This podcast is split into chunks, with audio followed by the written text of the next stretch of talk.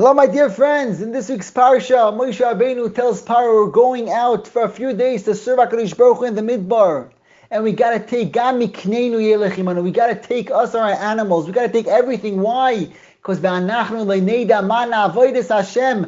We don't know how to serve Hashem until we're gonna get there. Says the great Chidushei HaRim.